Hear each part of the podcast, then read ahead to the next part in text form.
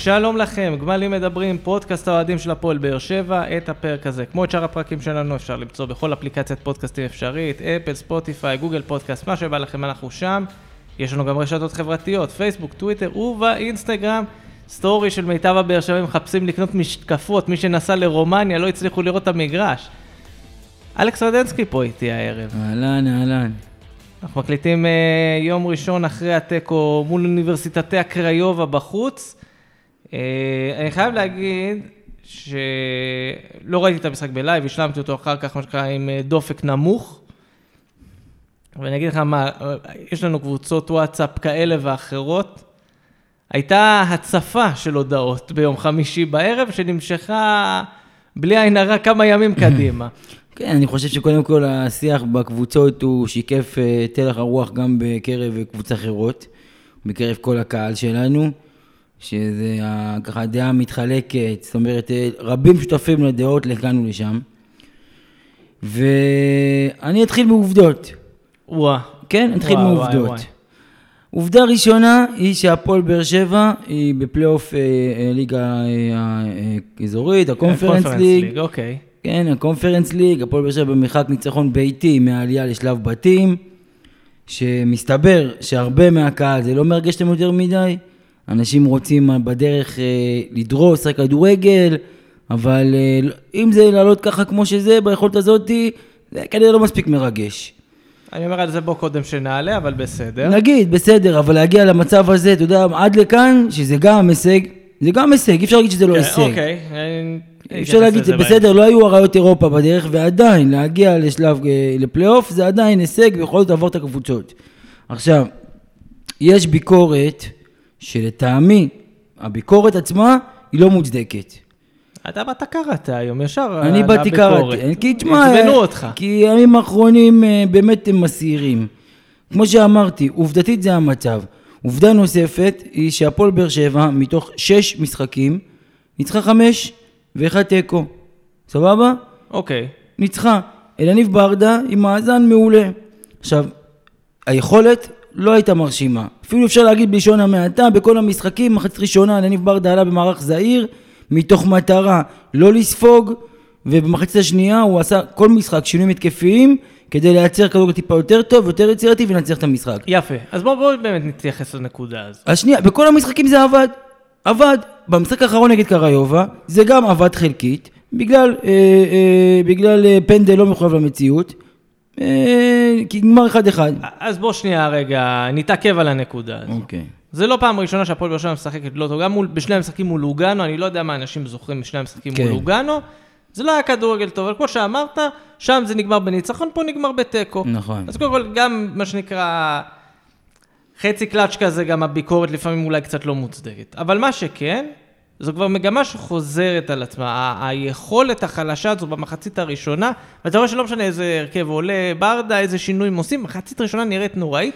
אני חושב שהמחצית הראשונה מול קריובה הייתה הכי נוראית מבין כולם, כי באמת שם הפועל באר שבע, במקום מסוים, אני אגיד, זה...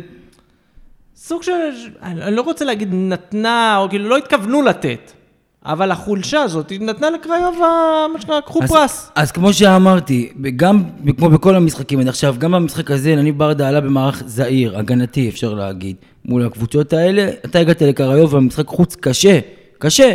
אז זו הקבוצה, הפערים, גם אם יש, גם באר שבע, גם עדיפה מעט על הקבוצה, זה עדיין משחק חוץ קשה, אי אפשר להגיד שלא. ואתה ראית במחצית הראשונה, שהם תקפו אותנו, הכדור... אבל הם לא תקפו אותך כי הם אה, קבוצה. עדיפה, כי התגוננת. אפילו גם כשניסית לצאת, אז זה לא הלך אז, אה, אז, הכי אז, טוב. אז לתפיסתי... אתה קצת נתת. להם להיראות גדולים. אבל לתפיסתי, במידה ולא היית פותר במערך המתגונן הזה, יכלת לספוג אחד, שתיים. לא, אין תלונות על המערך, זה בסדר ש... אני, אני אני, אני מפריד שנייה בין לשחק זהיר, וזה בסדר, וראינו כן. שזה עבד מול לוגאנו בשני משחקים. אבל אבל, כשאתה אבל עולה- יש פה שנייה. עניין לצורך העניין ניקח את המשחק מול לוגאנו, את הגומלין, כן, אוקיי? הגול בבית, הגומלין בנתניה. בנתניה. גם יש. לעלות אה, הגנתי וזהיר, ויש לעלות שאתה לא מצליח לייצר אה, מ- אה, אז- התקפות. אז אוקיי. שאתה מאבד כדורים באמצע אז מגרש. אני חושב זה- שג- זה שני דברים שונים. אוקיי, זה משהו אחר, העיבוד כדורים, זה תיאום, זה, זה, זה שחקנים כנראה שלא מספיק מתואמים, אני לא יודע, פאניקה, גם כשאתה עולה בהרכב הגנתי, יש בזה פאניקה מסוימת. אבל, גם נגד לוגנו, במחצית הראשונה יש גם היגיון בלעלות עם מערך הזעיר הזה. לא, אבל התלונה היא לא, התלונה שלי לפחות היא לא על המערך. אני מצדיק פה, אני איתך. אני מצדיק את המערך. אבל שנייה, כשאתה עולה עם שחקנים לא יצירתיים, שיהיה לך שחקנים בהרכב הגנתי, ואין לך שחקנים יצירתיים, שה- שהיצירתי שלך זה רמזי ספורי לצורך העניין, ומיכה שהוא לא נמצא אה, בכושר כבר אה, מי יודע מה, זה לא משהו חדש, אז איך השחקן יצירתי? אין לך מי שיעשה משחק. כש- כשרמזי ספורי נכנס, אתה ראית, המשחקים האחרונים, הוא משנה את כל המשחק. אז עכשיו אני שואל אותך שאלה כזו, כל עוד רמזי צפורי לא על המגרש, זה מה שנגזר עלינו לראות? שנייה, כרגע זה המצב. עכשיו, הבאת שחקן התקפי, רכש, שפי, במידה, הוא אמור להיות גם לפתור את העניין הזה של היצירתיות, הוא אמור, הוא גם, הוא יש לו כדורים, והוא אמור מהאגף להגיע, זאת אומרת, יש פה, אמור איזה פתרון יצירתי. והדבר השני זה שאתה עדיין בונה על דור מיכה, אם אתה לא היית בונה על דור מיכה, הוא היה משוחרר כנראה בקיץ. אז עוד פעם, יכול להיות שהוא גם לא יהיה טוב בכל זאת בהמשך העונה, וזה משהו אחר, אבל כשחקנים יצירתיים, זה מה כרגע שיש אם לך. מיכה לא משחק, אין לך גם יותר מדי מה... מי לעלות במקומו גם. נכון, נכון, יש לך, אתה יש לך, תקוע שם מהסיפור הזה יש לך לגמרי. או דור מיכה, או רמזי ספורי, או עכשיו השחקן היצירתי שהבאת, זה השחקן הרוסי, אז זה, על- עליהם אתה בונה. אם זה יתפקשש, אז אכלנו אותם, מה שנקרא. זה המצב. עכשיו, כמו שאמרתי, גם ללוגנו, היה- הייתה- היה- היה- עלינו מערך זהיר ובצדק. אתה מגיע ממשחק בחוץ 2-0. אמנם זו תוצאה טובה, אבל כשאתה משחק בבית, אתה יודע שאין להם ללוגנו מה להפסיד הרבה. הם יבואו ללחוץ אותך ויבואו לתקוף והכל.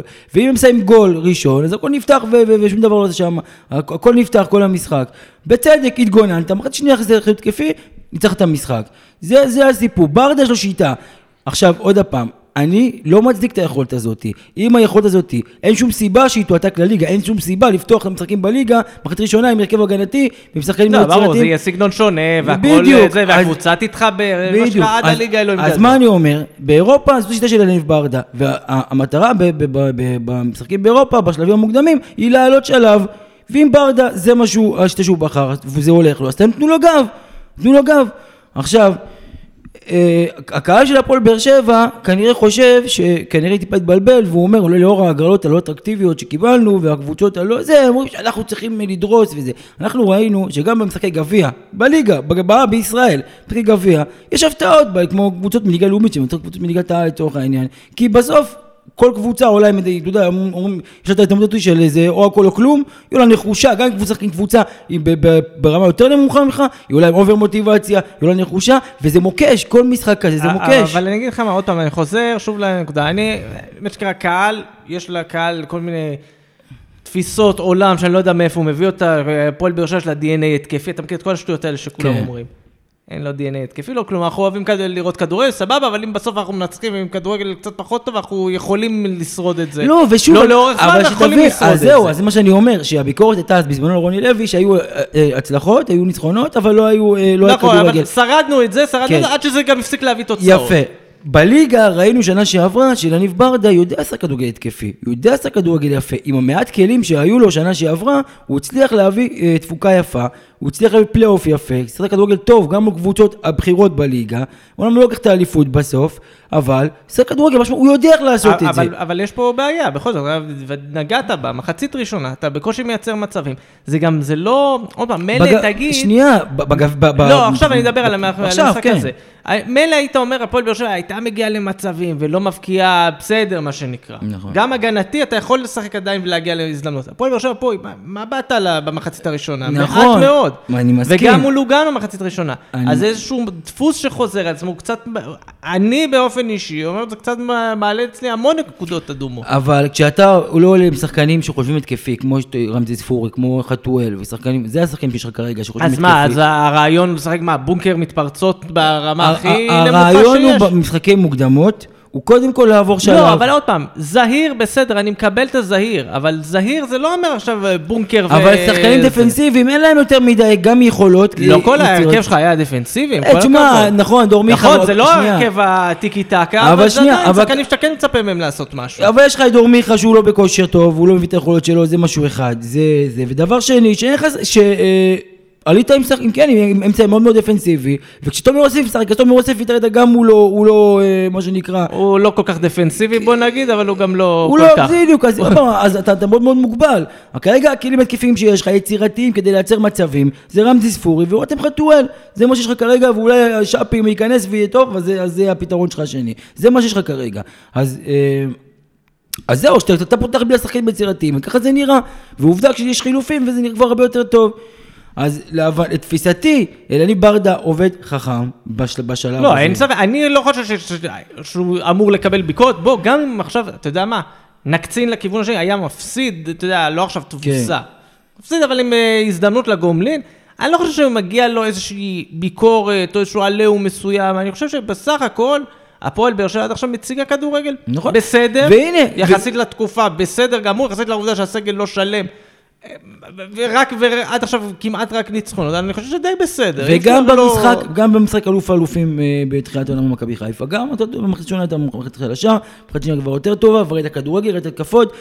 אז אוקיי, במשחקים שהם, אה, אה, שהם או הכל או כלום, במשחקי נוקאוט, זה השיטה של יניב ברדה, אם היא עובדת, בבקשה, הרי מה היה, אם היית משחק נגד הקבוצות האלה בהרכב התקלתי והכדורגל, וברדה היה מפסיד, ועף מאירופה, מה אנשים היו, היו מבקרים אותו. אז היום, כשהוא מצליח ועולה ומגיע ומנצח, אנשים מבקרים על היכולת. דיברנו על זה גם קצת בעונה שעברה, כששאלנו אם יישאר לא יישאר, ידענו שיהיה את אלה שיחפשו בכל מקרה. אז אתה לא- יודע ממה פחדנו? פחדנו מה... כשברדה ייכשל, מה הביקורת תהיה. היום ברדה מצליח וכבר יש ביקורת, אז אלוהים ישמור, אלוהים ישמור, אני במקום ברדה כבר היום מתפטר הולך הביתה. לא, שלא יתפטר, לא, לא שלא יתפטר. ברור, אבל מה הוא צריך את זה? בן אדם, בכלל דיני, גם בן אדם מצליח, בן אדם מביא ניצחונות, מגיע, העביר אה, הכרעה, וכבר עכשיו יש ביקורת, אז מה... הוא, חושב לעצמו? אלוהים, מה עוד מחכה לי? אם אני אפסיד פה, אם אני אפסיד שם, אם הליגה תיפתח קצת בצליעה, מה יהיה? מה יהיה? אני אגיד לך מה, אני חושב שבסוף, חלק מהביקורת של האוהדים קצת הצטננה עם הזמן, בסוף זה היה איזושהי אכזבה של המשחק שבא וזה נגמר תיקו ועם הפנדל המעצבן הזה, ואני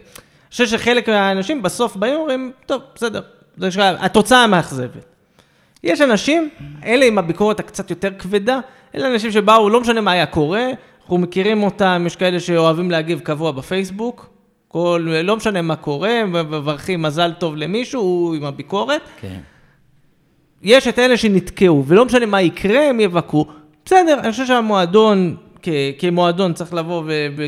תשמע, אי אפשר להתנתק לגמרי, אבל צריך לבוא אתה לא יכול, ובשביל זה לדעת לגמרי. שזה רעש רקע. וזה לא אמור להשפיע על הדרך. בסך הכל, בסך הכל, אני חושב שאם ניגע ספציפית בתוצאות, זה אני, מה שקמתי יום שישי בבוקר, לפני שראיתי את המשחק, אמרתי, אוקיי, בסדר, היה הפסד, או מה שנקרא, לא ניצחת. ראינו שנה שעברה, אתה זוכר, לך פוז, אה, למה, אני כל הזמן נתקע לך פוזנן, כן, שלוש. וורצלב, הפסדנו מולם 2-1, ואנחנו חיינו בסרט איך קבוצה של רוני לוי תנצח בהפרש של שני שערים. ובסוף נגמר ארבע. עכשיו, אני לא יודע אם ייגמר ארבע, או לא משנה מה, אתה צריך לנצח בסוף. זה משחק של 90 דקות נוקאוט. ואני אגיד יותר מזה, יותר מדי אוהדים עושים השוואות בין רוני לוי ליניב ברדה, ואני שואל, לא, זה זה כבר האנשים אני מגזימים. אומר, אני אומר, אני אומר, תסתכל. תסתכל, יש הרבה אוהדים שעושים השוואות, ואני אומר, נגיד, קודם כל, כמו שאמרתי, שנה שעברה אנחנו ראינו, מאז שברדה מונה, שזה לא רוני לוי, לא מבחינת תפיסת הכדורגל שלו, לא מבחינת מה שראינו, בעובדתית, היה כדורגל, זה אחד. ראינו מצבים, ראינו גולים, ראינו, היה, היה, היה ממש כאילו מהנה. עכשיו, נגיד, והכדורגל היה כמו שרואים בינתיים, האם אין לברדה איזה יתרון, איזה חסר על, אה, על פני רוני לוי? הרי אין איזה לא, כבוד בוא- בוא מינימלי נזכור. שמגיע לו. גם בוא נזכור שרוני לוי סיים פה עם רצף של תוצאות מזעזעות אחת מהשנה, לא הצליח לנצח אפילו. נכון, אז אני אומר, אז פה, אז בדיוק, יש אז מקום אומר- ל- לאיפוק. אז אני אומר, גם הכבוד המינימלי הזה ללניב ברדה, אז עוד פעם, אני לא אומר שאם הוא ייכשל, לא צריך לבקר אותו, בסופו של דבר הוא המאמן, יש לו את האחריות והכל בסדר. אבל הוא לא נכשל, הוא מצליח.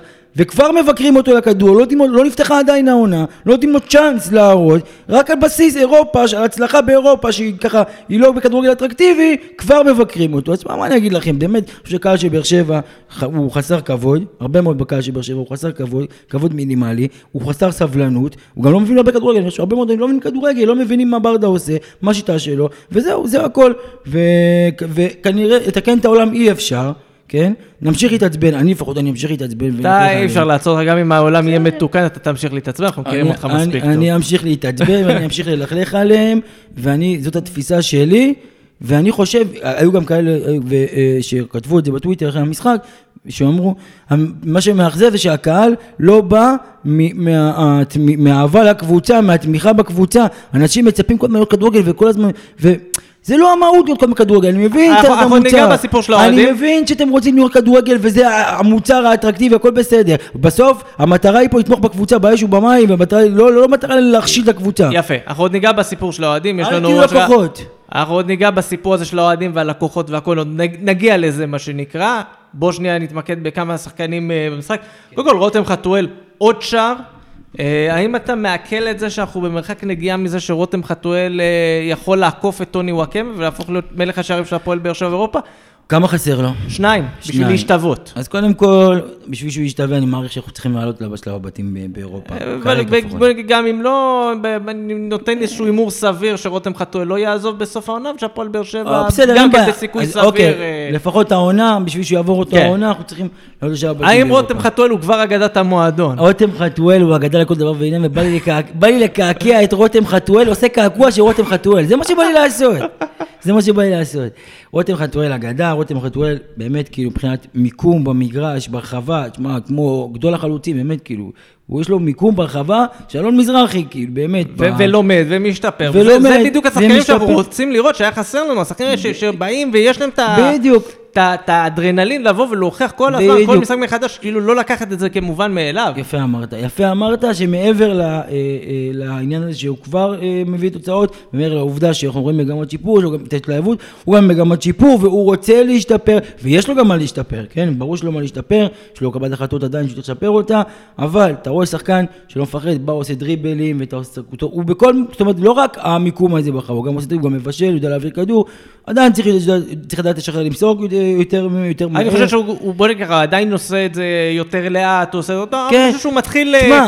מתחיל להבין קצת את הקצב של המשחק. בדיוק, ובאמת השאלה הגדולה היא, האם זה סופר סאב אולטימטיבי ומדהים ולא מעבר, אולי אתה יודע כמו אורן סגרון אה, של אה. של שנות ה-90, חסרה. כן? או שזה שחקן שיכול אה, גם לפתוח בהרכב ולשמור על רמה גבוהה. זאת השאלה. אנחנו, עוד לצורך נדע את העניין, זה. לפני שבועיים ישבנו פה, ואני קצת, לצורך העניין, שחטתי את יוספי, כי אמרתי, עשה שער, ואז עוד מלא דברים, וגם פה, רותם חתואל, אתה יודע, מחמאות מחמאות, בסוף היה לו חלק גם במהלך שהוביל לפנדל, שזה גם כן חלק מהעניין, אנחנו יודעים. רותם חתואל יש לו עדיין את הטעויות האלה, את המקום הזה להשתפר, אבל למה איתו אני יותר אופטימי מאשר יוסף, לקחתי פה את יוספי שוב, כי דיברנו עליו לפני שבועיים, לא כי עכשיו אני בא לי להיתפס עליו. כי רותם חתואל מראה לך שהוא רוצה ללמוד להשתפר, והוא לוקח מאוד לתשומת לב את, ה, את הביקורת שהוא מקבל. אתה רואה את זה בתגובות שלו. אז פה אני אומר, אני חושב שגם כן, גם מאירוע כזה, הוא יכול לבוא, לגדול, להשתפר, ללמוד, ווואלה, נרוויח פה, אתה יודע, אה, אלה בדיוק הקטנות שיכולות דברים לשפר שהופכים, שחקן. בדיוק, שמשדרגים אותו משמעותית. ואגב, המהלך של הפנדל, שוב פעם, התעוררו מחדש, כל סיפורי חתם... אה, כן. לא, לא תשמע, נמאס לאנשים, אני שואל באמת, לא נמאס לאנשים לא, להעיר את זה כל פעם מחדש? זה, אני באמת לא יודע, זה, זה, זה דברים שאנשים מתקעים, זה לא יעזור, כאילו מה, אז רגע, לפני שנייה הוא בישל את הגול, אה, או בסדר, הוא לא בישל את הגול, אבל בישל אה, כמעט, כאילו, כן. הוא הביא את הכדור, הרחבה, לא משנה, אז משחק, משחק קודם היה משחק מצוין גם עם זה, אז כאילו, אז זה בסדר, וכשהוא עושה טעות אז הוא לא בסדר, אז הוא מנסה בכוונה, כאילו, ועוד פעם התחילו להגיד, כן יעבור לחיפה. לא יעבור לחיפה, באמת, כאילו, אנשים משעמם להם כבר, זה נהיה... כמו שאמרנו, סליחה. סליחה. כמו שאמרנו, אנחנו לא נתקן את העולם, גם הקונספירציות יהיו איתנו לעד לא, ותמיד. קונספירציות אנחנו אוהבים, אבל לא כל. פעם מעלים אותם מחדש, כן, את אותו כן. אחד, זה כבר אה, נהיה מעיק ונהיה... אני מסכים, זה נהיה מעיק, וכל טעות שהוא יעשה, גם אם היא הכי קטנה, יגידו לו, הנה הוא מזלזל, הנה הוא רוצה לעזוב, הנה הוא ככה, והנה הוא רוצה ככה. אז זה מה לעשות, זה חלק מהעניין אה, ש, של הקהל, שתמיד אה, בכל כנראה קהל יש איזה... הדברים האלה של אנשים שקצת לא במיינסטרים, מה שנקרא. בסדר, קודם גם מילה על דור מיכה, אגב, שגם כן. ממשיך לאכזב. אה, השאלה היא באמת, זה משהו שהוא... בר- תיקון, בר. תיקון. כאילו, אני אני באמת חושב שזה כבר פה... זה כבר לא מקצועי, זה כבר עניין שהוא יותר עמוק ממקצועי. תראה, אני לא יודע, אני לא חושב שכל העניינים סביבו שהשפיעו לו מנטלית על ה... ראינו אותו במכבי תל אביב, תשמע, מכבי תל אביב... תשמע, גם בקלטי בעונה האחרונה שהוא היה, הוא גם לא הייתה עונה... זהו, אני אגיד לך. ככה, לפני שהוא נחת פה ועשינו פרק פתיחת עונה של שנה שעברה, אני גם כן הטלתי קצת ספקות, כן יצליח, לא יצליח וזה. ועדיין אני אומר, גם שחקן שיש לו איזשהו בסיס מסוים לעשות דברים, אני כאילו לא רואה את זה מדור מיכה עד הסוף. כאילו משהו שם לא מסכים. יושב עד הסוף, זה כאילו... דור מיכה, באמת זה מאוד מאוד מאוד מאכזב, כי שוב פעם, אנחנו גם תלויים בו, כאילו כרגע, כמו שאנחנו תלויים ברמזי ספורי, כי זה שחק- שני השחקנים הכי יצירתיים שלנו, שחקנים שאמורים לעשות את המשחק, להניע כדור. ש- להכניס- שזאת שאלה אגב, כאילו אם עכשיו מיכה נראה כמו שהוא נראה, ואנחנו יודעים, יבוא עוד זר, לא יבוא עוד זר, כאילו... קודם מה- כל, אני חושב- מה- מה יהיה עם העמדה הזאת? אני חושב שעד סיום החלון, אנחנו כאילו, מה, תשמע, מדרום מיכה לא יביא איזה שיפור משמעותי עד סיום החלון, אז אני חושב שלצערנו הרב, אנחנו נצטרך, נהיה חייבים להשתדרג בעוד שחקן באמצע מגרש, יצירתי, בעמדה של דור מיכה, כי רק על רמי ספורי אתה לא יכול לבנות. אתה יכול, תשמע, אתה יכול לשחק גם עם רמי ספורי באגף אבל כאן ימין. זאת שאלה, כלומר, אתה, סבבה, אנחנו קצת פחות בונים על דור מיכה, אבל אם אתה מביא זר, אז מה, שדור זה מיכה את הופך דור להיות מיכה? אה, שחקן ספסל כמעט בנקר ספסל. אה, מה אני אגיד לך, אבל זה, זה- זה... מצב שיכול לגמור את ה- זאת אומרת, להרוס את העונה, כאילו, אתה מבין? אם, אם הוא לא יעשה שדרוג הזה, אם הוא לא יעשה, יביא את היכולת שלו הטובה, אפילו לא השיא שלו, כן? אבל יכולת מינימלית, של אה, קצת, קצת מזכיר את דור מיכה של פעם, אנחנו בבעיה מאוד גדולה. כי פה מה שזה, אני קצת זרקתי את זה בכל מיני שיחות אה, גם בינינו בפגרה. דור מיכה, אני חושב שאם זה לא היה דור מיכה, אני חושב שבקיץ כבר לא היינו רואים אותו. כי אם היה שחקן אחר, אתה יודע, מה שנקרא, נכון. בפרופיל אבל- קצת יותר נמוך, נכון. שנותן כזה קיץ, זאת עונה, אני חושב שהפועל באר שבע יודעת לחתוך כשצריך. נכון, אבל גם, ופה אה, יש פה עניין שאני חושב שאנחנו כבר, אה, אנחנו קצת נסחבים עם זה. כלומר, אנחנו- אם אנחנו לא נצליח לשחרר אותו, אנחנו נתק- נתקעים פה עם שחקן באמת שאתה לא יכול להוציא ממנו הרבה. אז אני מסכים, אני מסכים שדור מיכה שנה שעברה אה, לא הביא את היכולת שלו, ואז אמרו, הוא לא, הוא לא פתח את המח- המחנה אימונים עם הקבוצה, הוא לא זה, עד שהשתלב, ואת כל הפרשה והכל. אבל באמת חשבנו שהשנה זה יהיה מצב שונה. כרגע, אנחנו לא רואים את זה. ולמרות זאת, אני לא חושב שצריך לשחרר אותו לא, עכשיו. ברור, זה לא היה, אבל אני כן, בכלל לקחתי את זה לקיצוניות. נכון, אבל כן, אבל כן, תביאו עוד שחקן, ואז דור מיכה, בשביל לשחק בהרכב הפותח, שצריך להוכיח באימונים שהוא, שהוא ראוי להרכב הפותח. אני אגב באופן אישי... ואתה יודע מה, סליחה, אתה יכול להביא לו שחקן, שאתה יודע, שהוא אמצע מגרש, לשחק גם בכנף, אתה יודע, אתה יכול, אתה יכול לתמרן. פעם הוא אגב, פעם הוא יפתח. כלומר, אם זה היה, אם היה איזשהו ישראלי בנמצא, באמת אני לא עכשיו, אה, לא עולה לי לראש שזה ישראלי. צריך להביא זר. כי, זה העניין, זר זה בנקר ואתה כאילו, אין, לא תצליח. כן, אבל תשכח שיש... שאתה מוגבל עם זרים, אבל נכון. עכשיו תחשוב, אתה מביא שישה, זר, שישה זרים, אחד מהם יושב על הספסל, את מי אתה מושיב? לא, אז בגלל זה אני זה אומר, אתגר אבל בגלל זה אני אומר. פעם אנסה יושב בספסל, פעם אתה משחק עם תומר בעצם יש את אנסה, שכחתי. יש לך את אנסה שיכול לשבת על יש הספסל. את אנסה בנקר לזר שישי. כן, ויש לך. אה, ופעם תומר חמד יפתח, פעם סלימני יפתח, כאילו זה לא... אגב, סלמני מתחיל להתחבר לו. האמת שזה מתחיל במשחק להתחבר. האחרון ראית, היו איזה שני מהלכים כן, שם. כן, כן, ש- בדקות סיום גם וזה, וכלומר, כן, נותנים לאנשים אה, כבר, אה, אולי עכשיו ההליכה שלו נראית יותר טובה, יש אנשים שאוהבים לפי ההליכה. ההליכה. אולי, או שהנגיעה בכדור, שבגללה הכדורים לא נכנסו, אז אולי ככה הם יודעים שהוא לא שחקן. כן. אה, מה שנקרא... תשמע, יש שם החמצה בסוף, אז התאבדות של ה- כן, כן, של כן, השחקן כן, שם כן. על הכדור הזה, כן. ואין מה לעשות, אבל אתה כן רואה שגם יש לו גם מיקום ברחבה, שהוא גם גם עצם העובדה שהוא נמצא שם, זה גם אה, צריך לדעת איפה לעמוד, ראינו שהוא יודע לעשות את זה, אתה יודע, יש לו גם את הביטחון, לעשות מהלך, עם כדור אחורה, עושה איזה מהלכים יפים. עוד פעם, אנחנו רק, רק עוד התחילה הליגה, ואצלנו, כמו שאתה אומר, אוהבים לשחוט כבר שחקנים, על בסיס לא, ראשונים. מה, גם לא צריך משחקים לפעמים כדי לשחוט. כן, לפעמים לא צריך, כן, לפעמים לא. צריך. כן. אה, ופה ספציפית אני אומר לך, אגב, מה שהתחלנו מהטאקי, אז תראה את הדקות האחרונות, באמת שהפועל באר שבע יודעת להפעיל לחץ ולהפעיל מכבש, נכון, אתה לא יכול לשחק ככה 90 דקות, אבל הפועל באר שבע יכולה... אבל אה, שים לב אה, מי זה היה, כששיחקנו, אם זה, כשחתואל בהרכב, כשרמזי ספורי נכנס נכון, נכון, כן. נכון, בגלל זה אני אומר, עכשיו, בוא נגיד לך, טרואל, אתה לא יכול לפתוח איתו בהרכב, כבר אה, מיצינו את הפואנטה הזו של הזה, אבל אני אומר שהפועל באר שבע כן יש לה את הכלים לשחק טיפה יותר משוחרר. אני לא אומר עכשיו אה, לוותר על הזהירות בכלל ולשחק מופקר, ממש לא. כן יש את היכולת וכן יש את ה... את ה... את הכלים ההתקפיים האלה כדי להיראות יותר טוב ממה שנראינו במחצית הראשונה. אני מקווה שלפחות, אתה יודע, אירופה בסדר, יש את הנסיבות המקלות, קיץ, תחילת עונה, הכל. אני מאוד מאוד מקווה שלתוך הליגה כבר נראה הרבה יותר טוב משמעית. והרבה יותר משוחררים, כי גם, מה לעשות, היריבות יהיו אה, לא, קצת יותר ח- נוחות. חד משמעית, אנחנו קודם כל צריכים לעבור את הקבוצה, את המשחק ביום חמישי, בשלום, לא משנה איך. אגב, בוא, נגענו בזה, תיקו מבחינתך, אתה אומר תוצאה טובה. תיקו כרגע, התיקו, אתה בחוץ. לא עולה. לא, לא, התיקו אה, ברומניה. התיקו בחוץ, זה חד משמעית תוצאה טובה, זו תוצאה טובה, העברת הכרעה לבית, זה נמצא חוץ קשה, שוב פעם, מול קבוצה שהפער היא לא כזה גדול ממך. אני זה- לא, לא מסכים. אז אני חושב, אני דעתי, אני לא הפער הוא לא זה. כזה גדול. אני חושב שגם במשחק יחסית נרפה שלך, לפחות מחצית ראשונה ומחצית שנייה קצת יותר טוב, אתה עדיין עולה עליהם. אבל צריך להזכיר שהכדורים שם שרקו, וגם בנס גדול, אבל הם לא שרקו סטה. גם כי אתה בסדר, זה לא משנה, אז בסדר, לא משנה, אבל זאת קבוצה התקפית, שיודעת להבקיע שערים, יודעת ללחוץ, יודעת, וראינו את זה. זה לא עכשיו קבוצת דייגים, כל הכבוד. לא, לא, זה לא דייגים, זה לא אמור להיות, לא, יפה. זה לא הכיוון השני של השמונה הפועל אפס, באר ממש שבע לא. נראתה פחות טוב מול הרבה קבוצות פחות יותר, יותר טובות ממנה, הם יותר אה, זה, פחות טובות מקריובה. אז מה שאני אומר זה שאתה משחק חוץ קשה, תוצאה טובה, הבאת את ההכרעה לבית, עכשיו תלוי בך, תלוי בעצמך. אם אתה תביא, תביא יכולת טובה ותנצח את המשחק, אתה תעלה לבתים, אה, זה שלב בתים. מהרגע הזה, ועם פתיחת הליגה ביום ראשון אה, אה, הקרוב, זה כבר מתחיל המבחן של יניב ברדה.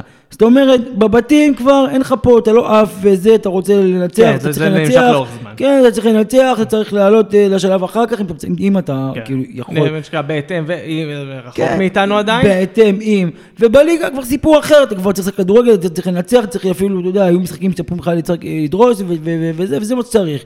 אז זה כבר לא לעלות, אה, גם זה לא, בליגה, אה, חייב להזכיר, בליגה יש לך אפשרות לתקן, באירופה אין לך אפשרות לתקן, אז הכל, הכל, הכל צריך הרבה יותר זהיר, הכל יותר ממש בעדינות, וכדאי לעבור את הקבוצה, את השלבים האלה, כי בסוף לא זוכרים איך שיחקת או לא שיחקת, אם עלית. אני רוצה להזכיר עוד הפעם, שבעונה הכי גדולה של הפועל באר שבע, אה, באליפות השנייה, 16-17.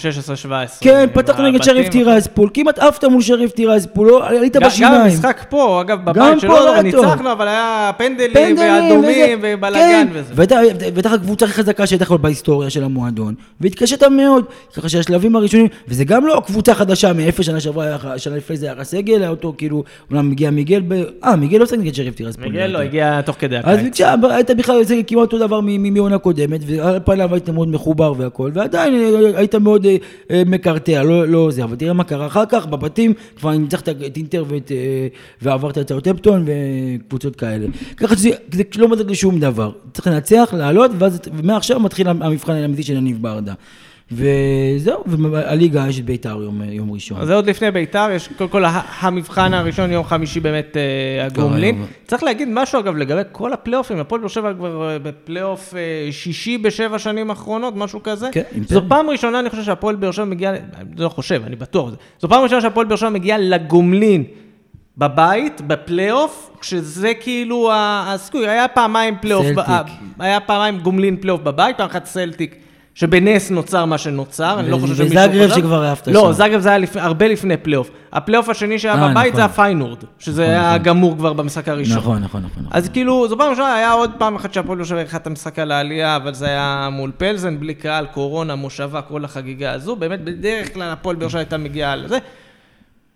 ונזכיר, אגב, שהפועל באר שבע, רק את פלזן עברה בפלייאוף, כלומר, כל הפעמים שהפועל שבע הגיע לפלייאוף זה או נשירה מהאלופות לבתים, או, נש... או נשירה הביתה.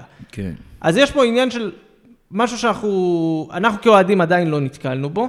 כן ראינו משחקי נוקאוט שהגומלין ההכרעה פה, ויש פה מבחן מאוד מאוד גדול, כי זה עכשיו באמת, זה מאני טיים, בכל המשמעויות אגב, שיכול להיות. בדיוק, זה גם מאני מאני. זה לא באמת רק- מאני, זה כמה באמת מיליוני מאני. יורו שנכנסים, אה, אם מצליחים לעבור. אה, לא מעט על הכתפיים של הקבוצה.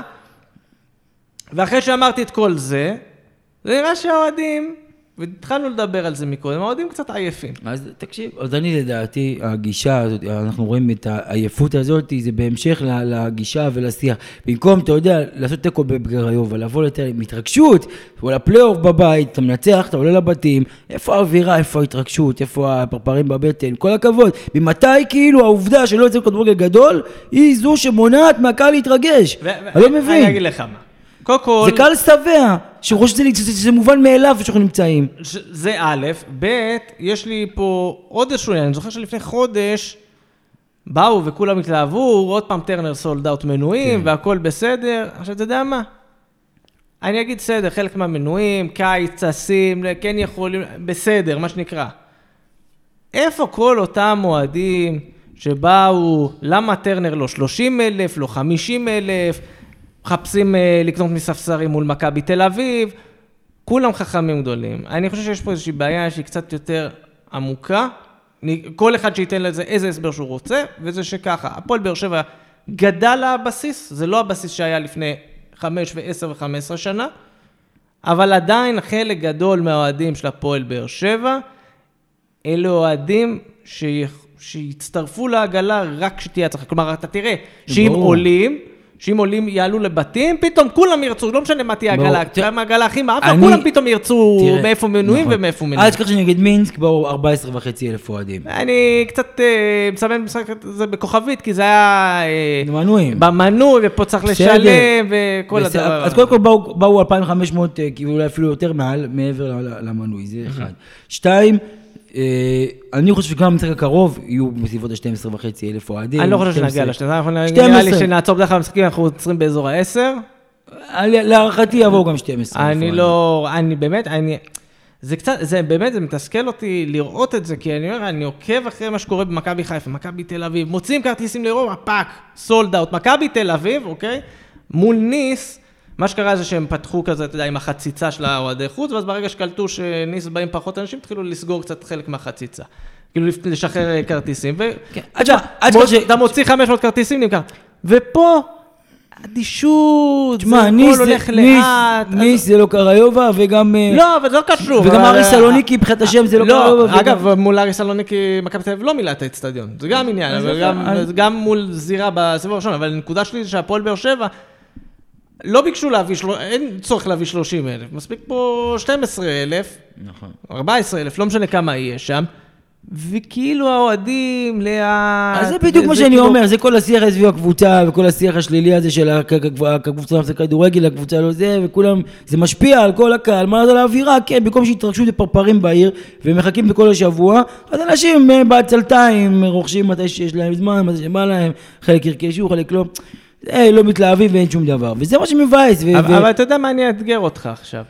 כי אנחנו, אני חושב שגם אני וגם אתה, ועוד הרבה מהאנשים שמאזינים לנו, לא יודעים שיבואו, ולא משנה מה ומי ומו, ואיך שנפתח, גם אם הם מתלוננים עכשיו כל השבוע, איך שנפתחת מכירה, הם קונים כרטיס. ומנויים, ובאים, והכל בסדר. אני חושב שיש פה עניין, לא שהפועל באר שבע הייתה צריכה לשווק את המשחק הזה ספציפית, כמו שאמרנו אז בחצי גמר גביע, שלא קנו כרטיסים, זה לא צריך לשווק משחק כזה. אבל אני חושב שהפועל באר שבע לא עשתה מספיק כדי שהגרעין הזה, הבסיס הזה של האוהדים המסורים, אלה שיבואו ועל אוטומט יקנו כרטיס, לא עשתה מספיק בשביל להגדיל אותו. ואני חושב שזה גם קצת על המועדון הדבר הזה.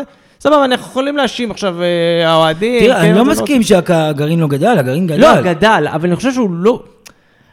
הוא גדל, כן, אבל אני חושב שהיה פה פוטנציאל להגדיל אותו תראה. הרבה יותר. תראה, תראה, אני אגיד לך מה, למכבי תל אביב, מכבי חיפה, יש אוהדים מכל הארץ. לא, אבל זה כבר, אני אומר, אה, אה, קבוצות של תוצאה- 20 בדיוק. ו-30 שנה של זו עבודה. תוצאה של 20 אלף אליפויות גם. נכון, אבל אז- אנחנו פה, היה פה תקופה, שנכון, הייתה פה איזושהי התרגשות, וכולם רצו להיות חלק מהדבר הזה שנקרא הפועל באר שבע, ולמה לא 40 ולמה לא 50 אלף.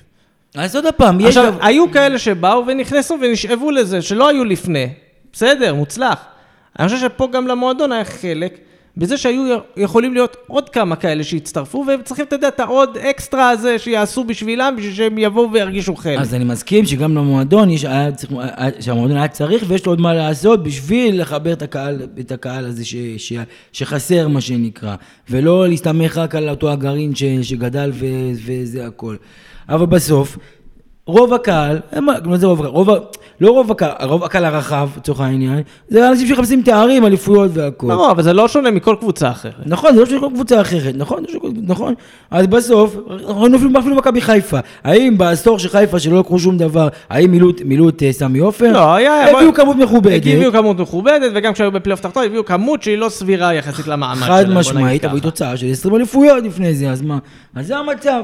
אז כ- מה שאני אומר, שאם לא היו את ה-20 אליפויות האלה של מכבי חיפה, אז היה חצי מהכמות המכובדת שהגיעה לסמי עופר בתקופות האלה. אתה מסכים איתי? כן, אבל שוב, עשו משהו בשביל שאנשים יישארו גם בלי אליפויות. אבל עובדה שהם לא הגיעו, כשלא היו לא, אז לא הגיעו 30, אבל הם הביאו 16 לסמי עופר. בסדר, לצורך העניין. בסדר. אתה... לצורך העניין... אבל הכל יחסי, כי אם יש לך אוהדים, הרבה יותר בכל הארץ מאשר הפועל באר שבע.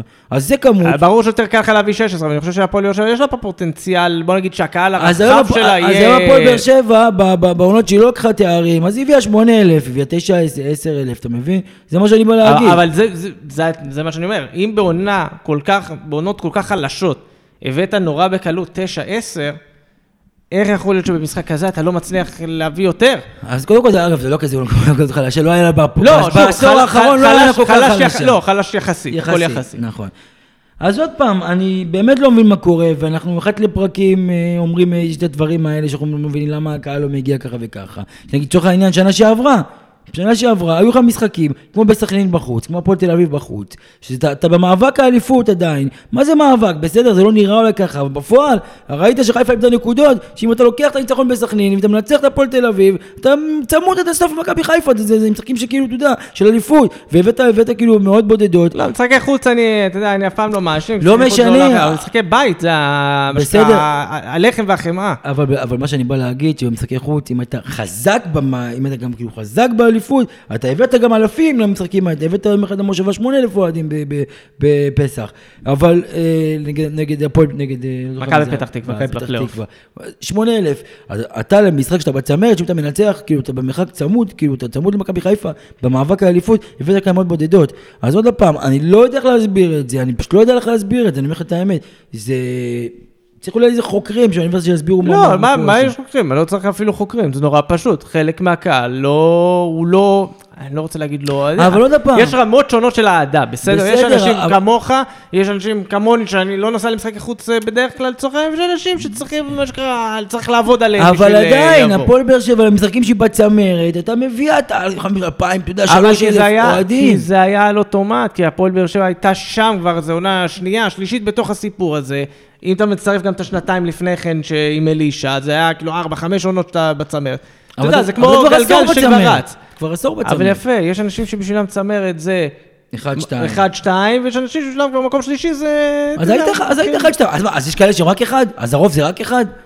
אם אתה לא מוביל טבלה, אז אז לא יבוא? יכול להיות, לא, יכול להיות שמבחינתם לא בהכרח אחד, אבל יכול אבל להיות לא, שוב שמבחינתם... אני אגיד לך, אם הפועל- אם הפועל באר שבע, הקהל שלהם, היו באים לבלו, הקהל שלהם היו מגיעים לבלומפילד. אבל ב- מתי? עוד פעם, תזכור מתי. נגד הפועל תל אביב שנה שעברה. נגד הפועל תל אביב שנה שעברה. אבל שנה שעברה לא הגיעו כל כך הרבה. אז אני אומר? אם היו מביאים נחלש. שלוש, ארבע אלף, דוחפים את הקבוצה, הרי מה קרה, במשחק הזה איבדת איבדת סיכוי לאליפות, ואז כל האוהדים בבית שישבו, התחילו ברשת לקשקש, אה, בושה, בושה, בושה, בושה, אם- מה הם רושמים? מאכזב ובושה, אם היינו מנצחים, חיפה איבדו נקודות, זה, אבל איפה אתם הייתם? איפה אתם אז הייתם בוא, זה נורא- לבוא זה ולתמוך בקבוצה? פשוט, זה נורא פשוט, אני אומר לך ככה.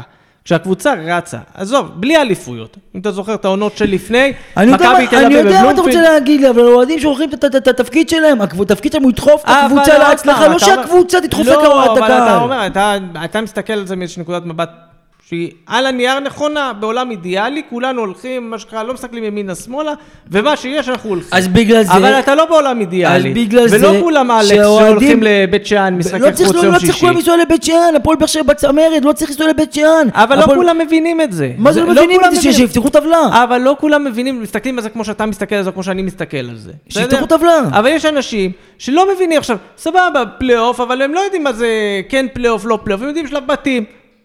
אה, הם אה, לא מבינים מה זה אומר, אז מבחינתם הם אדישים לזה. זה לא ש... הם, הם, אם אין איזה כדורגל טיקי טקה אטרקטיבי, אני לא מסכים שזה קשור לכתוב. אז מה, מה הסיבה? אני חושב שפשוט, נורא פשוט. בשנים של האליפויות, בשנים שהקבוצה רצה, ושוב, גם לפני, בשנתיים לפני האליפויות, אנשים ראו, הפועל באר שבע זה משהו גדול, רצו להיות חלק מזה. וראית ספסרים וכל העניין הזה. מתי אתה רואה את זה חוזר שוב בשנים האחרונות? רק במשחקים מול הגדולות. מול מכבי תל אביב ומכבי חיפה פה, שאין מספיק כרטיסים, פתאום אתה רואה את כל הדבר הזה. כשיש משהו גדול, רוצים להיות חלק ממנו. ומה לעשות שחלק גדול מהאוהדים לא יודעים מה זה עכשיו, קונפרנס ליג, פלייאוף, הרומנים האלה כן יודעים מי הם, לא יודעים מי הם. עכשיו, זה לא עכשיו, אתה יודע, מה שלא עשית שנים לא תצליח לעשות בשבוע. אני לא חושב שהפועל באר שבע? הייתה מצליחה לשכנע עכשיו 16 אלף איש מכלום לבוא, לעזוב את כל העיסוקים שלהם ולהגיע למשחק. מי שיגיע, יגיע. אני חושב שיש פה עבודה שצריך לבוא, וזה צריך להיות משהו גם ב... בתפיסה של המועדון. איך באים, עכשיו יש לנו גרעין של שמונה לצורך העניין, אנחנו מסכימים שהגרעין עכשיו הוא שמונה, כן. איך מגדילים אותו לעשר, איך מגדילים אותו לשתים עשרה. לא בגלל, לא, מ- לא מהחלטה של עכשיו אה, גוף עסקי, של איך אני מכניס יותר כרטיסים. כי איך אני מכניס, כי ברגע שאתה בא ויש לך בסיס של 12, ואנשים רואים 12 כל משחק בבית, גם באירופה, במשחק הכי מגעיל שיכול להיות בקיץ, זה משהו, זה יוצר כבר משהו שהוא הרבה יותר, ואנשים ירצו להיות יותר חלק מזה, יותר פנימה, יותר פנימה, נכון. ואז ברגע שזה... אז בגלל זה אני אומר, יש פה עניין שזה משחק כזה ש... שצריך אני- להבין בין ה... אני זה חושב שלא כולם אוהדים על אוטומט, ולא כולם הם אה, אוהדי הצלחות שיבואו רק כשיש אליפות. אז אני חושב- ולמצוא את האנשים האלה באמצע, ש... ואגב, לרתום אותם לתוך הסיפור הזה. אגב, לקחת שני גביעים בשלוש שנים, זה- גם הישג אה, מאוד גדול. אני מסכים איתך, אבל אתה יודע, גם... זה מראה, שהמועדון תמיד נמצא שם ונאבק על תארים והכל. אני מזכיר, אגב, נפל לי האסימון כזה כאילו, תחשוב שחוץ מעונה אחת, נראה לי שתיים, או שתיים, כן, יש לך כבר... שתיים, כאילו, אה, מה יש לך, חמש משבע עונות? כן, חמש עונות תואר, לא גביע טוטו אלוף כן, אלופים, כן, תואר, כן, ואני חושב שאנחנו כל כמה זמן מנהלים את הדיון הזה על הקהל, קצת מתחיל, אה, מה שנקרא, לעייף כבר.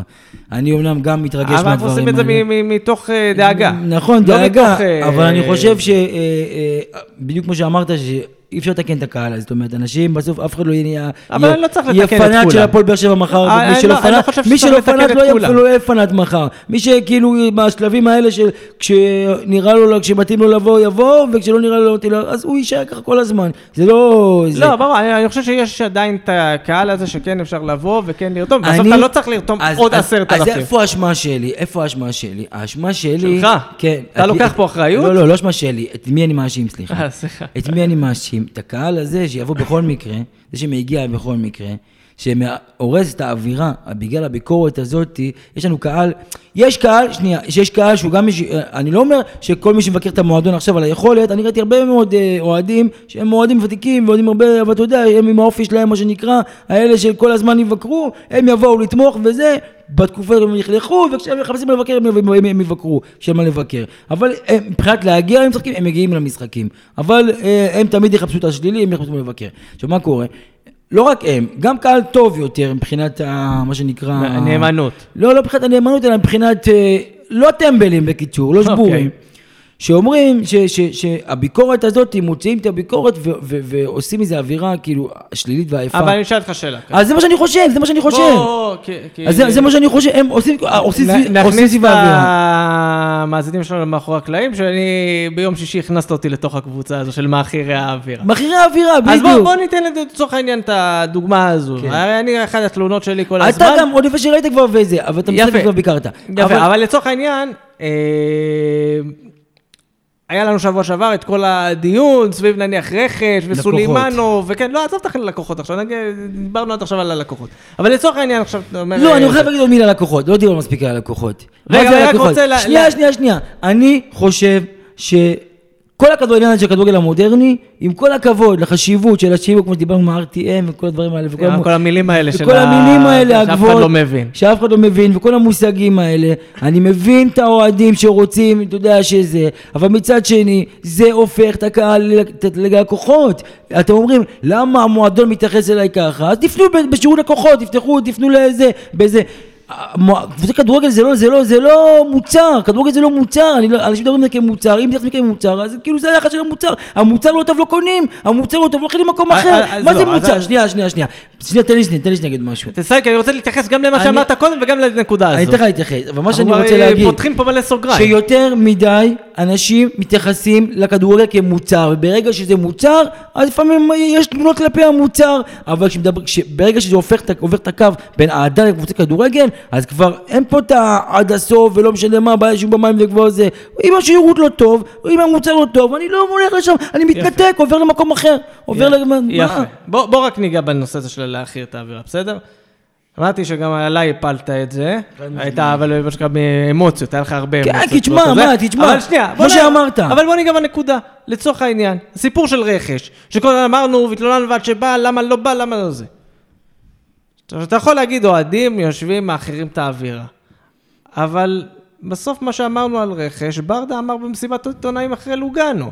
ומה שאמרנו על אכזבה מהתוצאה, גם ברדה אמר אחרי המשחק בקריובה. אז אני אומר, צריך, אתה, אתה מתנשף עכשיו, אנשים שומעים אותך מתנשף, מ- מחמם את העצבים. אבל uh, הנקודה שלי, לא כל ביקורת, לפעמים ביקורת שאתה יודע, המועדון בעצמו אומר ומוציא החוצה. לא כל דבר הוא להעכיר את האווירה, ומותר לבוא ולהעביר ביקורת, אתה יודע. כל אחד שיעשה את זה איך שהוא רוצה ואיזה פלטפורמה שהוא רוצה, בסוף, אתה יודע, אין לנו שליטה על כל אחד. אבל אני חושב שבסוף, גם חלק מהאוהדים שבאים, מעבירים ביקורת, כן מסכימים, לא מסכימים, לא משנה מה, הם לא עושים את זה מתוך שנאה למועדון. לא, חלילה להיות אנטי. עושים את זה מתוך דאגה, מתוך רצון שהמועדון יצליח, שישתפר, שיתקדם, ואני חושב ששוב, גם אם עכשיו, לצורך העניין, אתה תראה, גם אני כל פעם עם הזרים, אנחנו בקבוצה, אני מתלונן, מתלונן, מתלונן, נחת השחקן, אני מוריד את התלונות, נגמר הסיפור, הוא פה. מה עכשיו תילחם בו? יש לי גם תשובה לגבי מה שאתה אומר. א' כל לגבי ניב ברדה. אם הוא היה אומר משהו אחר, מה היו אומרים? הוא גונב דעת, הוא זה, הוא זה, הוא זה. אבל אתה בתור שופר ראשי, אתה לא מיישר קו עם עמדת לא, המאמן? אני לא בא לעמדת המאמן, אני לא בא לזה, אני לא מיישר קו עם עמדת המאמן. אני חושב, אני אומר מה שאני חושב. ואני חושב ש... אנחנו נשלול לך את תעודת שופר. אליניב ברדה, אם הוא היה בא והיה אומר... היה בסדר, היה זה, היה זה, היום אומרים, שמע, הוא גונב דעת, הוא גונב זה. הוא בא, אומר לך בכנות, לא היה כדורגל גדול, המטרה היא לעלות, לא כדורגל טוב, המטרה היא לעלות, זה אחד, לגבי הרכש, ולגבי הרכש, גם הוא אומר שיתעכב, נכון, כולם שיתעכב, גם אני אומר שיתעכב, אבל אז מה? אבל אז מה, אז מתעכב, מה לעשות? אז מה לעשות? אז מה, לא נדבר על זה? אפשר לדבר על זה, אבל כמה אפשר לדבר על זה? הנה, בסוף הגיע הרכש. בסוף הגיע. בסוף הגיע הרכש. ובינתיים גם בלי רכש, כאילו צריכים לעבור את מה שהם צריכים לעבור, בלי רכש גדול. תודה לאל, אני... תודה לאל, ויכול להיות שגם תודה למגריל, לקרח. לא, הם. בלי הקרח, השנה הביאו שניים עם שיער שופע. שיער מלא?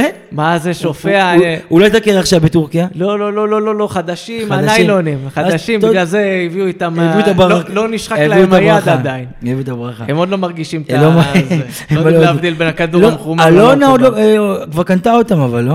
אולי, בגלל שהם חדשים, מצא פרצה נכנסה. בדיוק. אה, אז מה שאני בא להגיד, ש... אה, הדבר. השני שאמרת על הלקוחות, כן. גם כן. שמה?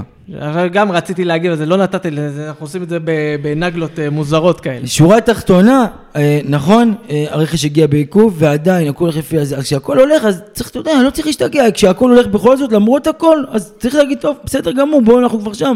אז בואו לא, לא נצא מ... מ... מ... מ... אתה יודע, קיצוניים מדי ונצא מהדבר הזה. עכשיו יפה, נגעת לנושא של הלקוחות, אוהדים ולקוחות ודברים כאלה. כמו שאמרתי לך, האוהדים, מבחינתי כולם אוהדים. אבל אני רוצה להגיד לך משהו על מה שאמרת, על זה שזה, אבל אתה ויש עוד אוהדים שהם אה, משפיעים ברשתות החברתיות. מסכים. משפיעים, לא ואנחנו. יודעים שהיום הרשתות החברתיות זה לא כמו שהיית הולך פעם אה, לאימונים, יושב, עם איזה 30 אוהדים, 20 אוהדים. היה משפיע ומדבר. בדרך אחרת. כן, היום זה מגיע, היום לא הולכים לאימונים כבר, מישהו רוצה לדבר על הקבוצה, זה הכל ברשתות החברתיות, ואני מצטער על זה, פעם היית רוצה לדבר עם אנשים על על הפועל באר שבע, היית הולך לאימונים, יושב עם כל האלה או ש... בפרלמנט, במדרח. או בפרלמנט. אפשר, או- זה עדיין כן, אפשר לעשות. או. עדיין אפשר, אבל בוא נגיד שהפרלמנט אה, כבר לא כזה אטרקטיבי, אבל, אה, רונן שלח לנו סרטון שבוע שעבר, נראה אטרקטיבי בפרלמנטים. כן, אה, לא אטרקטיבי נשלח כזה, אותך, נבדוק את הנושא. אבל הייתי הולך לאימונים, והיה נחמד והכל היה בסדר. וגם אם הייתה איזו ביקורת ארסית על הקבוצה, זה היה נשאר שם באזור, לא היה יוצא החוצה. אבל היום הרשתות החברתיות, כולם יש להם גישה. במיוחד, גישה. וכל, במיוחד אוהדים שיש להם השפעה, על הלך הרוח, שיש להם גם, שאתה יודע, אנחנו גם יודעים שבטוויטר יש עיתונאים, ויש, אתה יודע, מובילי דעה, ויש אוהדים של כל הקבוצות והכל וזה. ובסוף, זה יוצר שיח, לא יעזור בדין, זה לא יעזור בדין. כל דבר שאנשים רושמים, יוצר שיח, ויוצר וזה. בגלל זה אני מתעצבן גם על אוהדים שלנו, שמקפסים כביסה ממלכת בחוץ, כי אני אומר, למה להוציא את זה החוצה? למה לתת בשר? שלצורך העניין, דברים מסוימים שנאמר, אתה חושב שבלעדינו לא ידעו שקורים דברים? לא ידעו שלא מגיע אבל, רכש? אבל בסוף, כשאתה מנחך, כשאוהד של קבוצה אחרת מנחך על הפועל באר שבע, ואתה רוצה להגן על המועדון, כי את הכבוד שלך, כאילו, של המועדון חשוב לך, גם אם הוא צודק לצורך העניין, אבל אוקיי. אתה לא רוצה שאוהדים אחרים ינחכו על המועדון. אתה אומר, מה אתה רוצה ממני? אגיד לך, הנה, אוהדים שלכם אמרו את זה, בבקשה. אוהדים שלכם אומרים את זה בעצמם. אז בגלל זה אני אומר, אה, אם הבשר? יש בעיות... אה, לא, עזוב, לא... אבל, אבל אתה יודע, מה, המלחמות אתה האלה בטוויטר לא מעניין. אני אומר, בסוף, אתה יש יודע, בעיות שהן גלויות. שנייה, אתה יודע גם מעבר, אתה יודע שגם יש אנשים שכן אה, אה, קשורים ו- ו- וקוראים ורואים, ואנשים שאתה יודע לא, אני שרלוונטיים. יודע, אני אומר, הכל נגיש לכולם. הכל שאלה של, אתה אומר כביסה, בוא נשאל איזה כביסה. אם אני עכשיו אדע שקורה איזה משהו מאוד מאוד בעייתי עכשיו בתוך החדרי חדרים של הפועל, אתה יודע מה, מחר בבוקר אני אקבל אה, צילומים מהוואטסאפ של אלונה ברקת שהיא שולחת לברדה את ההרכב, בסדר? נניח. אין, לא קיבלתי, אין לי כזה ביד, לא בסדר? תדליף, ברור לי. יש אבל דברים שאני לא אוציא, כי אני לא עכשיו אבוא לי, את זה פנימה. ברור לי. אני לא חושב שמישהו מאיתנו חוצה איזשהו קו. אני לא חושב שמישהו רוצה לפגוע. שמשהו שהוא אני לא חושב קיצוני. שמישהו רוצה לפגוע, אבל בשם, איך זה נקרא, אה, אפילו יודע איך קראתי את זה, אבל בשביל, כאילו, לשם הציות, מה שנקרא, אנשים לפעמים מסתכלים, יש, לא אומר אתה, יש כאלה אוהדים. אתה יכול להגיד אני, הכל לא, בסדר. לא, לא, לא, לא, אני לא אתה. נפגע. לא, לא, אתה, אתה, אני עברתי שבוע עם לא. אוהדי מכבי חיפה, אתה לא אתה לא תפגע אתה, יש לך. את ה... שנייה, אתה, יש לך, אתה גם, באמת, אני אומר חושב, גם ברמה של כדורגל בכל הארץ, בכלל, דבר איתו שמכבדים דעתך, ואתה יודע, יש זה, אז אתה, ההשפעה שלך היא ברמה, אה, אה, ברמה אחרת. יש אוהדים שגם מחפשים לייקים, אני אגיד את זה בפה מלא, שמחפשים לייקים על חשבון המועדון, כי הם יודעים שלכלוכים להפועל באר שבע לקהל שלה, כדי לא יודע מה האינטרס להבליט, מביא לייקים, מאוהדי מכבי תל אביב, מאוהדי בית"ר ירושלים, מאוהדי מכבי חיפה, ובחלק מהציוצים האלה אין איזשהו גרעין מסוים של אמת? אני חושב שבחלק מהציוצים האנגליים כל כך קטן, שזה לא המהות של הציוץ בכלל, הוא לא המהות של הציוץ, הוא לא להוציא את האמת. אפשר להגיד את האמת בכל מיני צורות, בכל מיני דרכים, אבל כשאתה מנסה, כשאתה מצייץ, מכפיש את הקהל כדי להביא איזה- לאיזה אינטרס אישי שלך, אני חושב שזה הדבר הכי בזוי שיכול אנחנו להיות. עשינו פה עכשיו כמה דקות ארוכות, תאמין לי, לפודקאסט הזה מאזינים לא רק אוהדי הפועל באר שבע, חד שדיברנו על הקהל. מה, אנחנו לא קיבצנו עכשיו כביסה בחוץ? אבל לא, אה, שנייה, קודם כל, על הפודקאסט הזה מאזינים רוב אוהדי הפועל באר שבע. אני יכול להגיד לך שאני לאט לאט מגלה עוד ועוד אנשים שהם לא אוהדי הקבוצה שמקשיבים. אני בטוח, אבל אתה מסכים איתי שחשיפה של ציוץ שיש לו עכשיו איזה 7,000, 8,000 אנשים עוק- עם עוקב, עוקבים, ש- זה- שמגיע לפחות לעוד איזה 10,000 ב- ב- זה, בחשיפה. זה לא משנה, זה משנה מי נחשף. אבל שנייה, לא בסוף, הכמות. בסוף זה, אה, זה השיח, זה הלך הרוח, בסוף זה הזה, בסוף אנשים אה, בתקשורת מסתכלים, ובסוף אוהדים מסתכלים, ובסוף אתה יודע, מה, הקהל של באר שבע לא מרוצה, והקהל של באר שבע מבקר, והקהל של באר שבע זה, והנה, אין לכם סבלות לברדה, ולכם לכבוד לסמלים שלכם, ובסוף אתה, אני אבוא בעוד כמה זמן ויגיד, ילכלך על איזה, על ערן זהבי, על זה שאוהדי מכבי מבקרים דרך סתם אני אומר לצורך העניין, אתה לא מתבייש, האוהדים שלכם מלכלכים לברדה, האוהדים שלכם אה, זה, אז אתה מבין, בסוף, כמו שאמרת, יש לנו קבוצות וואטסאפ פנימיות, עזוב שאני גם מלכלך על כל מי שמלכלך זה בוואטסאפ שום האלה. דבר לא, זה כמו שאמרתי, לא כן. תפסיק לכעוס, גם לא תפסיק ללכלך, זה. חלק מהקונספט. בדיוק, אבל אני חושב שאם אתה נשאר בקבוצות האלה, הכל בסדר, וכולם יודעים,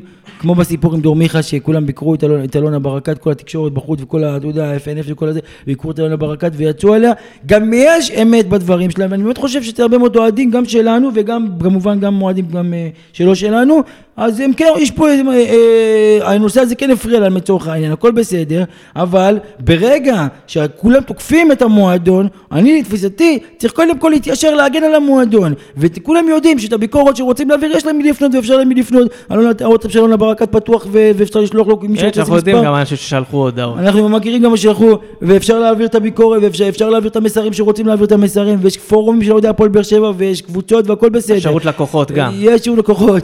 אפשר גם להגיע לבית האדום בפיזית, ולמחות נגד מה שהם בלי רוצים עין הרע, למחות. אנשים מגיעים. כן, אבל למה לקבץ את הקבוצה המלוכלכת במקום לצופף שורות, כן? אנשים, הוא לא יודע מה הם עושים, וכאילו, אתה יודע, אחרי זה מבקרים, אותם אוהדים אחרי זה מבקרים, למה שלום עכשיו אה, הולכים לשלום עכשיו. איך עשית? איך אתה אוהב את ש- שוברים הקפיצות שתיקה? הולכים... איך אתה אוהב לעשות את הקפיצות, תמיד לחבר את הפוליטיקה כי הנה, הרי בסוף. מה הביקורת של כל המדינה הזאת? למה הש- השוברים שתיקה הולכים, ובצדק הביקורת, הולכים ומלכלכים על ישראל אה, מחוץ לזה, בחו"ל. ובאים אוהדי הפועל באר שבע, ובמקום להצטופף שורות ולהעביר את הביקורת בפנים, אז הם הולכים ומלכלכים על על הפועל באר שבע ברשתות החברתיות, ברמה הארצית. אז לפי דעתי, תופעה בזויה, מה לעשות? תקרא לי קיצוני מדי, תקרא לי לויאליות, אני חושב שהלויאליות למועדון זה לפני הכל. לפני הכל זה להיות למועדון, להיות לעיר. הרי בסוף, עם כל הכבוד, הפועל באר שבע היא מייצגת את העיר באר שבע. אין לה אוהדים בכל הארץ כמו מכבי תל אביב, מכבי תל אביב היום יש לה יותר אוהדים בראשון ובאשדוד, לא יודע אבל איפה, בדימונה, ו- ו- הכי פח- הכי מעט אוהדים שלה בעיר תל אביב. מה שאומר, כבר לא מזוהה עם תל אביב, היא מזוהה עם כל המדינה. היום, הפועל באר שבע, לא היום, מאז ומתמיד, הפועל באר שבע, היא מציגה קודם כל את העיר באר שבע. ואני חושב, גם אני אלך לפעמים על התושבים של העיר באר שבע, הכל בסדר, אבל אני חושב שהלויאליות למקום זה מה שחשוב, הנאמנות זה מה שחשוב, זה מעל הכל. ואתם צריכים לבוא ולהתגאות בעובדה שאתם הפועל באר שבע, וזהו, זה הכל.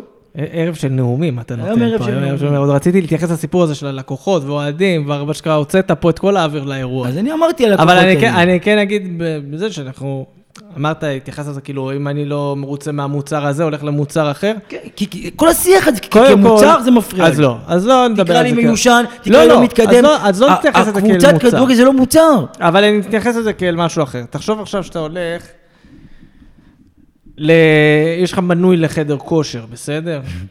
עכשיו, חדר כושר אתה כן יכול להחליף, נכון. אוקיי? אבל חדר כושר שאתה אצלו, עדיין יעשה למענך, ישפר, יביא... זה, אנחנו שנינו, אגב, לא הולכים לחדר כושר, אני מקווה שיש. חצי רגע בקבר, נו. אני אומר, גם החדר כושר שיודע שאתה יכול ללכת אה, למקומות אחרים, אבל הוא מנוי, הוא רוצה לשמור אותך, הוא יבוא ויעשה למענך ולשפר. אני חושב שגם הפועל באר שבע, למרות, או כל קבוצת כדורגל, לא משנה מה, גם אם היא יודעת שעכשיו הם לא ילכו למקום אחר, כן צריך לעשות את החיבור, את הקשר, כדי שיבוא, כמו שהצליחו להגדיל את את הקהל, אוקיי, לגרעין קצת יותר גדול, יש בין הגרעין הקשה, המסור שילך לכל מקום, לבין האוהדי הצלחות שיבואו רק כשיש אה, לקנות מספסר, יש המון אוהדים עם כל מיני רמות אהדה שונות, שחלקם אפשר, מה שנקרא, להפוך אותם לחלק מהגרעין, להפוך אותם לכאלה שמי... באים לשלושה משחקים בעונה, לעשרה משחקים בעונה, יש כמות כל כך גדולה של אוהדים, וכל אחד מתייחס לדבר הזה אני בצורה מסכים, שונה. אני מסכים. ואני אומר שצריך לעשות את זה לא מהיבט של כלכלי, ומכרתי עוד כרטיסים, ממש לא, כי זה חלק מלהגדיל את הכוח שלך כמועדון. כשאתה אומר למכבי תל אביב, יש בכל הארץ, הפועל באר שבע ייקח לה זמן כדי עד שיהיה לה בכל הארץ, אבל ברגע שתהיה לה נוכחות הרבה יותר גדולה לאוהדים, לא לקבוצה, לאוהדים, אתה תראה שזה גם יבוא וזה יחלחל פנימה. אז אני מסכים שהפועל באר שבע צריכה לעשות יותר בשביל לשמר את ה... את ה- להגדיל את הגרעין שלה ול- ולשמר את הקהל והכל בסדר. אבל אני יוצא נגד השיח הזה וזה שאוהדים מתייחסים לקבוצה כדורגל כמוצר, זה הכל, זה כמוצר, זה, זה מטורף מבחינתי, להתייחס לכדורגל כמוצר. כי יש אנשים שוואלה רוצים להתאבד בגלל הקבוצה כדורגל, ויש אנשים בהיסטוריה של כדורגל שהתאבדו בגלל, בגלל הקבוצה כדורגל שלהם, ואנשים רק הגיעו... רק בריאות, רק בריאות. ויש אנשים שהגיעו לבית, לבית החולים בגלל הדבר הזה. איפה נשמע דבר כזה? איפה נשמע? איפה יש דבר שדומה לזה? איתך, אין אני- דבר שדומה אני- לזה. אני מסכים איתך אז בגלל כל, לגמרי. הכ... כל המודרן פוטבול הזה, אבל אני מסכים איתך לגמרי, אבל אני אומר, יש גם כאלה וגם כאלה. תמיד היו אגב, זה לא חדש. עכשיו אתה פשוט רואה את זה בצורה חושב- שונה, כי עכשיו זה מרצ'נדייז ועניינים. אז- אבל- אבל תמיד היה לך אוהדים שכן באים, לא באים, זה לא משהו, לא המציאו, לא את זה בשנים האחרונות עם טרנר, בנו את זה גם אה, מוצר.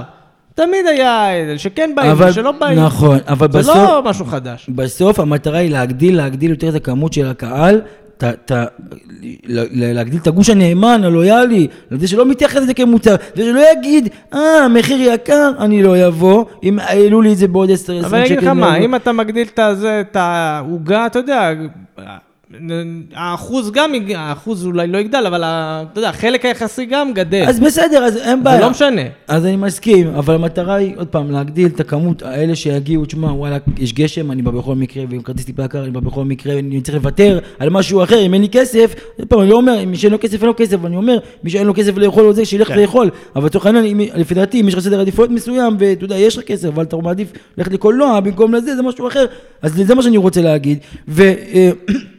זה, זה המטרה, להגיד את הפנאטיות של הקהל, שיפסיקו להסתכל על זה כמוצר. וחלק מהעניין הזה, שאני חושב שזה מחלחל, כש- כשהם שומעים אחרים שמדברים על זה כמוצר, אז הנה, כשהמוצר לא טוב, אז אני לא בא, לא קונה, כשהמוצר לא זה, אני לא מכיר, לא מעניין אותי. אבל כשאנשים התחילו להבין שקבוצת כדורגל, היא צריכה את התמיכה של האוהדים, כל הבסיס שלה זה, האוהדים, והאוהדים צריכים לדחוף את הקבוצה, ולא הקבוצה צריכה לדחוף את האוהדים, לא הם צריכים לעודד אותה, ואם הקבוצה לא משחקת טוב, אז אתה יודע, אז אה, הקהל לא זה, הקהל צריך להרים את הקבוצה, ואיך הוא יגיע, ואנחנו צריכים להשריש את זה בתור האוהדים, לא להתלונן כל היום ולבקר למה אין רכש, ולמה אין כסף, ולא משקיעים, ולא כרטיסים, ולא זה, ולא זה, ולא זה, והקהל הקבוצה לא משחקת, אנחנו בתור אוהדים, גם לנו יש אחריות, גם לך יש אחריות, כי אתה בתור מה שאני, מה שאני בא להגיד לך, במקום להצטייץ ולהגיד לקהל, תשמעו, צריך להגיע בכל מצב, אז הביקורות האלה גורמים לאוהדים להתרחק. וואלה, אולי יוסי צודק. וואלה, תאמין לי, לא, הקבוצה משחקת לא, לא, אותו. לא שמע. יוסי, יוסי, גם לא, משה. אני אני אומר גם, לא משנה מה. אני חושב שחלק גדול ממי שדיברנו עליו מקודם, שכן מעביר ביקורת בחוץ, אני לא חושב שאף אחד מאיתנו בא ואומר שהפעולה כפועל יוצא למה שאנחנו אומרים, זה לא לבוא. אני לא אומר שזה לא לבוא, משהו- אבל זה יוצר, זה יוצר אווירה. יוצר אווירה לא, שמשפיעה מה- שאנחנו רואים אותה. זה יוצר אווירה. השיח הלא טוב היה נגד- רומניה, המאכזב הזה, למרות שהוא עושה תוצאה טובה ברומניה, ובמקום לשמוח ולהגיד, וואלה, יום חמישי אנחנו באים ועולים, אבל בסוף אתה רואה שבכמות קהל, ולפחות מה שאנחנו שומעים ומה שאנחנו רואים, יגיעו בסוף. נגיע למשחק של הכמות הסטנדרטית שלנו במשחקים כאלה. יגיעו בסוף, אבל עצמו שאין טירוף, ואין איזה... אני חושב שאגב אחד. טירוף, אה, מה שנקרא מהיכרותי את הקהל, ככל שנתקדם ונגיע ליום חמישי ואתה תגיע לטרנר עוד ודרומי שעושה רעש וזה, אתה תראה שפתאום כולם ייכנסו לטירוף. אני גם חושב, אבל אתה לא זה, יכול... אבל- לי- אין לי ספק אבל בזה. אתה לא יכול להתנתק מזה, כמו שאמרנו, שכמו- כמו שאנחנו דיברנו, גם באוהדים אחרים מדברים, ואחרי המשחק, בפ- בפוסט של המועדון, היו תגובות, חצי מהתגובות, יותר בסדר, ויותר. אני לא מתרגש מה- אז זה מה שאני מהדברים בא האלה. להגיד, במקום להגיד, יופי, תוצאה מעולה, כל הכבוד, יום חמישי באים, עולים, עולים, בכל הכוח, עולים לבתים באירופית, זה אנשים מבקרים, ואנשים חושבים על ברדה, ואתמול על ברדה, ומחר שימו על ברדה. כמו שאמרתי, אני לא מתרגש מהדברים האלה. בסוף, יום חמישי, יגיע הקהל, ייתן את הדחיפה שלו. אני מאמין בזה ש... ואנחנו נראה, אנחנו יודעים מה זה טרנר ביום של משחק, בטח משחק באירופה. גם אם אנשים יש להם ימים של אדישות כזה, וכן ולא, יש איזו תכונה סביב טרנר. ש- מועד, כן. ו- ו- וראינו את זה, אגב, ראינו את זה גם במשחק בנתניה בחוץ, מול אוגנו. כן, הייתה את האווירה הזו, וכן הצליחו ל- להעביר סוג של תחושה, גם עם אנשים שתקועים בפקקים ודברים כאלה. כן. אה, משהו קצר לגבי הליגה, שהמשחק זז, היה אמור להיות אה, משחק מול אשדוד, נדחה. בלאגן. אז אה, עם זאת, אנחנו פותחים את הליגה יום אה, ראשון מול ביתר ירושלים בחוץ, שמשחק שהתקיים בכלל במושבה, ומיד אחר כך המשחק השלמה מול אשדוד. איך אתה רואה אגב את ההחלטה הזו לדחות את המשחק? אני חושב שזו החלטה לא טובה, כאילו, מה זה לא טובה? אני חושב שזה, למה הרי, כאילו, זה חלק מהעניין, מה, זה, זה המטרה, שאתה בונה סגל, שיהיה לך זה, לא, אבל זה, זה, משהו שאתה רואה בהמון קבוצות, כולל ליגות הרבה יותר חזקות, קבוצות הרבה יותר חזקות מזה, שדוחים להם משחקים, זה לא משהו שהוא חריג. ועדיין, אני חושב שעד עכשיו זה לא אגב, קרה. ונגיד שפה, בניגוד להרבה ליגות אחרות, הבחירה הייתה בידיים של הפועל באר שבע. נכון. שזה אגב, זה אגב צעד שאני אגיד, צעד טוב של המינהלת לשם שינוי. אני חושב כי ש- אם, בוא נגיד ככה, אם היריבה הייתה קצת יותר נוחה מאשדוד, אם לצורך העניין, אנחנו היינו משחקים מול בני ריינה, כנראה שלא היו דוחים את המשחק. אז עוד פעם, אני לא, לא, אני לא חושב שאשדוד גם, עם כל הכבוד לאשדוד, היא לא, אבל אשדוד, אתה יודע, זה משחק. כזה מעצבן, שהוא. תקוע. עוד פעם, אני חושב שהפועל באר שבע דווקא יכולה לתת הזדמנות פה לשחקנים, אה, אתה יודע, שפחות רואים סטויאנו וכאלה שצריך לפתוח כן, אבל בהרכב. נניח סתם, אתה מרוויח פה מצד שני, קיבלת פה שני אימונים נוספים אה, לחבר את סולימנו ולהכניס שחקנים אחרים, אתה יודע, יש, בסדר. הרווחת פה שני אימונים. שוב פעם, אני באופן כללי נגד זה, אני חושב שלא היה צריך לדחות, זה חלק מהעניין, זה חלק מאירופה, אני חושב שאנחנו גם שלחו אליפויות, שיחקנו באירופה באותו הזמן, ומה לעשות, זה חלק לא, מהעניין. בסוף, אה, אני. חושב ש... אה, אתה אומר, שיחקנו זה, קודם כל אני חושב שאם היה את המצב הזה, נניח שהיינו ברגע בעונות קודמות, ברגע שנוצר שמכבי חיפה ביקשו את הדחייה הזאת ודחו, אז כבר בסדר, זה אני לא נוצר נכנס לסיפור הזה, אבל אני אומר, אה, בוא נקח, אם היו נותנים לנו את זה בעונות קודמות, לא היינו מוותרים על זה. אני חושב שזו החלטה שכן הייתה צריכה להתקבל באיזשהו שלב, מקווה שלא יורידו את זה בטעות שנה הבאה, אתה יודע, אנחנו כבר יודעים איך דברים מתנהלים פה.